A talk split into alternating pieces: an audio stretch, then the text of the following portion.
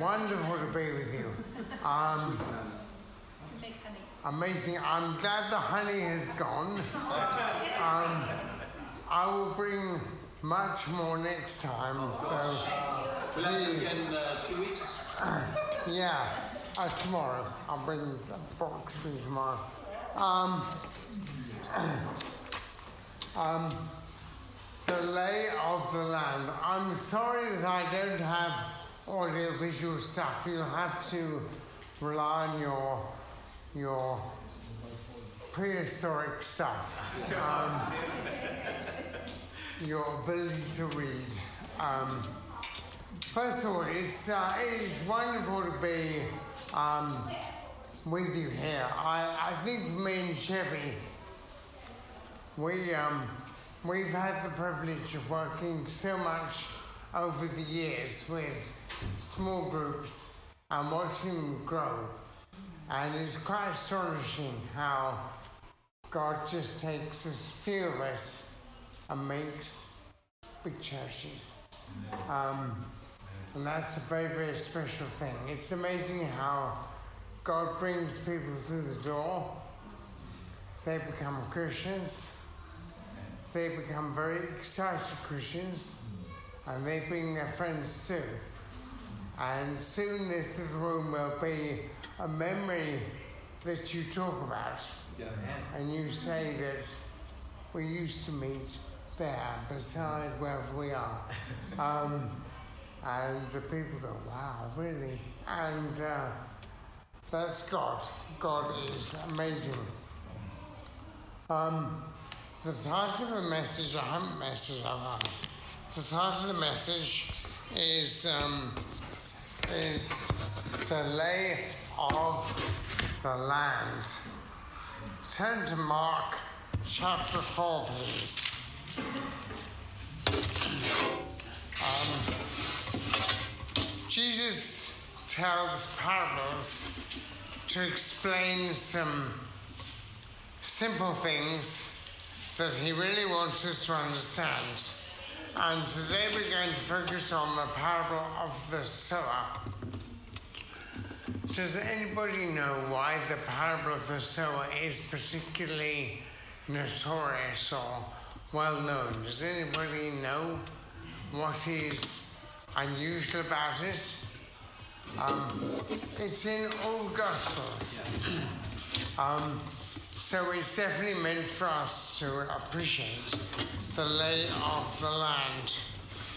Maybe a bit like the honey. Um, I come from a farming background, and land is a very interesting thing.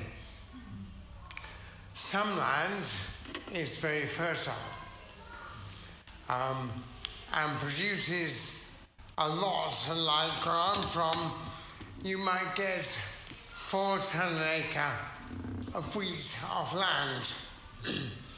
Other land is not so good, and as hard as you push it, you'll do well to get two ton an acre.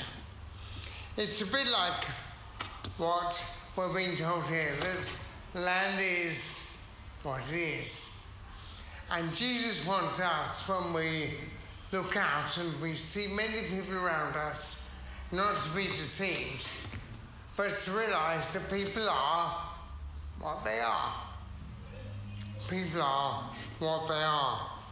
And sometimes we can get frustrated and we can feel like, well, more should happen or more people should be responsive to Jesus. But the truth is, people are what they are, and land is what it is.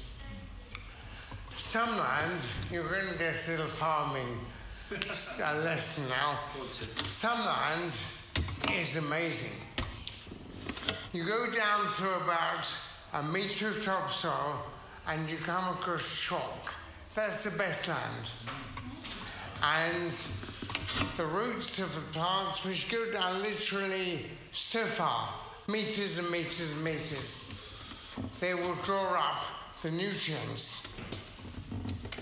Other land is hopeless. Some land has been used for landfill. And on the surface, it looks great. But down below are Sainsbury's carry bags, bottles from, you know, and you just can't get that to produce the same thing as this incredibly rich quality land which you get. Where I'm from, it doesn't rain much. Um, I come from Essex, farming part of Essex. Um, some parts of the country has amazing rainfall. Um, you have reasonable rainfall here, but some places like Cheshire, um, places like um, Cornwall or Somerset have incredible rainfall and grass just grows. And cattle produce milk by the gallon. You know, there are no dairy herds in Essex because there isn't much rain. But in the whole world, Essex grows the best cricket bats. um, there's something about there's something about the amount of rain, the amount of whatever it is, the, the willow produced in Essex is the best willow in the whole world. And it's where they produce more cricket bats than anywhere else, anywhere, anywhere else, anywhere. What's my point? Well, land is what it is, the lay of the land. And I know what it's like to be a long term Christian. You try and share your faith, and you can get a bit frustrated sometimes. You can feel like, why aren't people more responsive? I think it was just the same in Jesus' day. I appreciate Merv's prayer. When I was in Chandler's Ford last time, Merv was preaching, and his prayer was that we might lead the world out of worldliness. Remember that, Merv? That was your prayer. Um, but I'm reminded of things like the book of Joshua. I'm doing Joshua in my quiet times at the moment. And God says to Joshua, Moses is dead, but now go and lead the people into the promised land. He gives an amazing promise. He says, Wherever you put your foot, I'll give you that place. I always think that's sort of like for us. Wherever we go, just like you guys have the faith to have a church service here, wherever we put our foot, God will do amazing things. Now, is a work of the Spirit. It's not a work of, of human effort, it's a work of the Spirit. You know, I think of Becky, you know, busy in her. I saw your hospital, it's got blue roof, it's massive. But, you know, it's, it's very exciting that just a little way from here is that incredible hospital. And that can be such an amazing place for God to bring people to Him through the outreach of Becky. I know Becky's reached out to Sam and others. It's very special. Let me read for you. Um, we'll start in Mark chapter 4 and we'll start in verse 3. Listen, a farmer went out to sow his seeds. As he was scattering the seeds, some fell along the path, and the birds came and ate it up. Some fell on rocky places where it did not have much soil. That's modern day landfill. it sprang quickly because the soil was shallow. But when the sun came up, the plants were scorched and they withered because they had no root. Other seed fell among thorns where it grew up and choked plants so that they did not bear grain. Still other seed fell on good soil. It came up, it, it came up, grew, and produced a crop. Um, some multiplying 30 or 60 or even 100 times. Skip down to verse 14. this is Jesus explaining the parable. The farmer sows the word. Some people like seeds along the path where the seed is sown. As soon as they hear Satan comes and takes away the word that was sown in them. Other seeds sown on rocky places hear the word and at once receive it with joy. But since they have no root, they last only a short time. When trouble and persecutions come, because the words, they quickly fall away. Others, like seeds sown among thorns, hear the words, but the worries of this life, the deceitfulness of wealth, the desires for other things come in and choke the word and make it unfruitful. Others, like seeds sown on good soil, hear the word, accept it, and produce a crop. Some 30, some 60, some a hundred times what was sown. Dear God is wanting to encourage us here. You know, often we can feel like, why aren't we able to have more impact? That's how people felt in Jesus' day. But he says, I want you to understand that people are like soil. And the lay of the land is complicated. Not everyone is open. Um, there's somebody who serves you in Greggs um, um, vegan sausage rolls or something. Um, and she's thinking about God.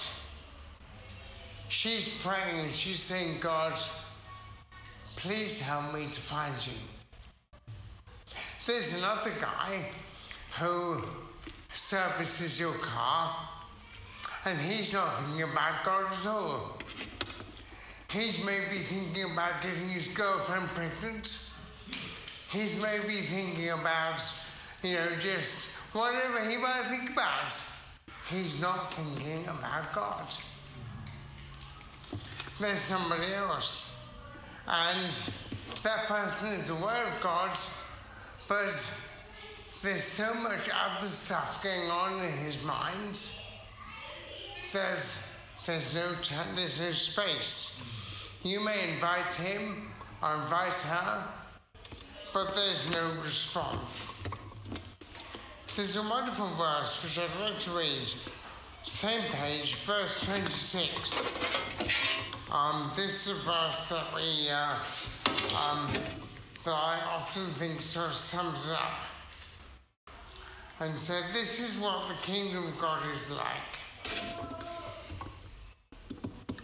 A man scatters seeds on the ground night and day, whether he sleeps or gets up. The seed sprouts and grows, though he does not know how. On by itself, the seed produces grain. First a stalk, then a head, and then a full kernel of wheat. This is Jesus' illustration of people. This is what it says people like. Now, I want to encourage us that, you know, God will use us and do amazing things. But when we get see the lands maybe on the path of the shallow soil of the rock, there's no reason to get discouraged. That's just the lay of the land. That's what Jesus says it's like. You know, it's amazing how we see these little gems of truth here in the scriptures. This is what people like. But there is good soil And we have to work through the soils one to three in order to find the fourth soil. It does exist. Sometimes you feel like where are the people who, who love God? You pray for them, I pray for them. God, lead me to people that love you. And yet sometimes you meet people on the path, you meet people in the shadows, or, but it seems like you never meet anybody with a good heart to respond. Maybe you study the Bible people and you think this person's really, they really are so close to being a Christian, but they're the, they're the rock, they're the, they're swamped out by things. They're thinking about a relationship they want. They're worried about money that they haven't got, that they need. They're worrying about how they're going to pay for their mobile telephone. They're worrying about these things, and as a result, they aren't responsive to God's word. The lay of the land. But you know, there is a promise there for us that it's not straightforward, but the good soil is out there. You know, some of us, we're not exactly good soil ourselves. some of us have quite complicated backgrounds. I have a complicated background. My relationship with my dad was terrible. Now, those of us who had a poor relationship with our dad know how difficult that makes becoming a Christian. Because you mistrust authority. You don't feel like when you see a policeman, you think, oh, he's a really nice guy. He wants to help me. You think he's going to use his position to abuse me or use me and just push me from A to B, from pillar to post. That's what it's like when you don't have a good relationship with your dad. Maybe I generalize, but it's true for me. you know, God has great plans. Have a look in, I'll read it. Isaiah chapter 55, verse 11. I'll read it for you. Isaiah 55, verse 11 says, And so my word goes out from my mouth. It will not return to me empty, but will accomplish what I desire and achieve the purpose for which I sent it. There's a gem of truth for us that God's word has an impact. You know, I'm still amazed that I became a Christian. I so nearly didn't become a Christian. And I'll mention that in a few moments. You know, I was a very outdoor person. I never read a book until I was about 16, I think. School was no children here, I don't know. School was um, brilliant because you got to see your friends, but it was a real waste of time. I mean, you could have been um, making something or um, I don't know, feeding chickens or something or, or riding a horse. Um, but you know, God has plans. You know, I was a very outdoor character. I had a dog, a little dog, a, a, a collie dog called Blotch. I called her Blotch because she had a black patch on her tummy. She was called Blotch. And because of Blotch, I decided at the age of seven, at the age of five, I was going to be a vet. I was going to be a vet researcher. Now, I didn't have the brains a vet, but I loved horses. I reared pigs. I reared goats. I used to feed ducks every morning collect their duck eggs. I didn't like chickens, but I looked after them, and I loved horses. But I decided as a result of that, I would be a vet. At school, I did terribly. Not because I wasn't clever, I was quite clever. but I had no motivation for school, none at all. But I wanted to be a vet. I took GCSEs. Did anybody else take GCSEs? What's the fewest anybody got here? I got a U in English language. That was a U was unclassified. School teachers among us. Sorry about this. I won't come back. I. I got a U, and I was terrible at English, terrible.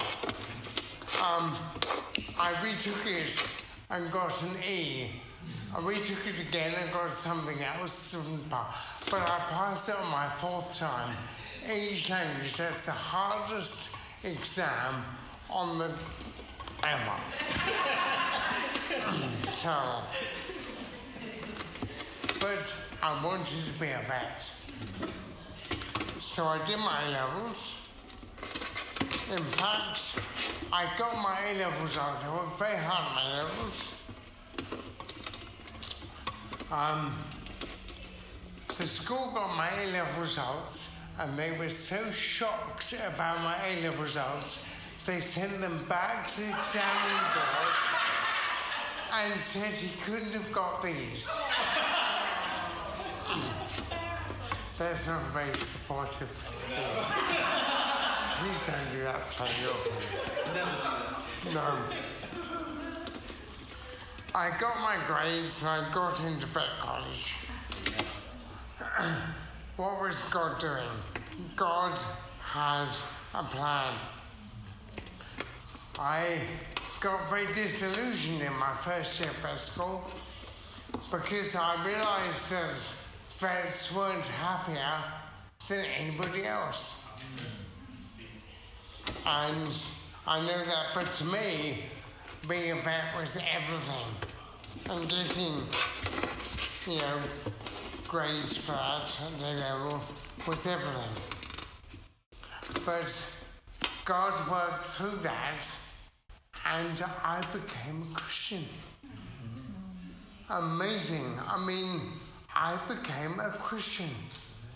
I first went to church in January. I got baptized the end of May. That was a time when most people were getting baptized in a few weeks. But there was no way because there was too much to work through. I made Chevy. Has anybody seen the film La La Land? I love La La Land. It's about me and Chevy, La La Land. Ryan Gosling, Emma Stone, it's about me and Chevy. It's about what happened, or at least so nearly happened. I so nearly didn't become a Christian, but I became a Christian and I ended up with Emma Stone. So, what's my point? My point is that Jesus tells us the lay of the land is not straightforward. But God has his plans.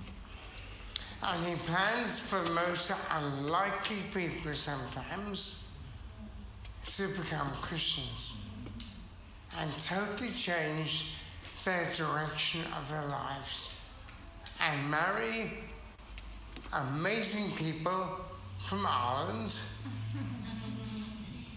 whose mother wasn't very positive about this Protestants. Uh, was rather I was a Catholic, but I can't do about that. God is working.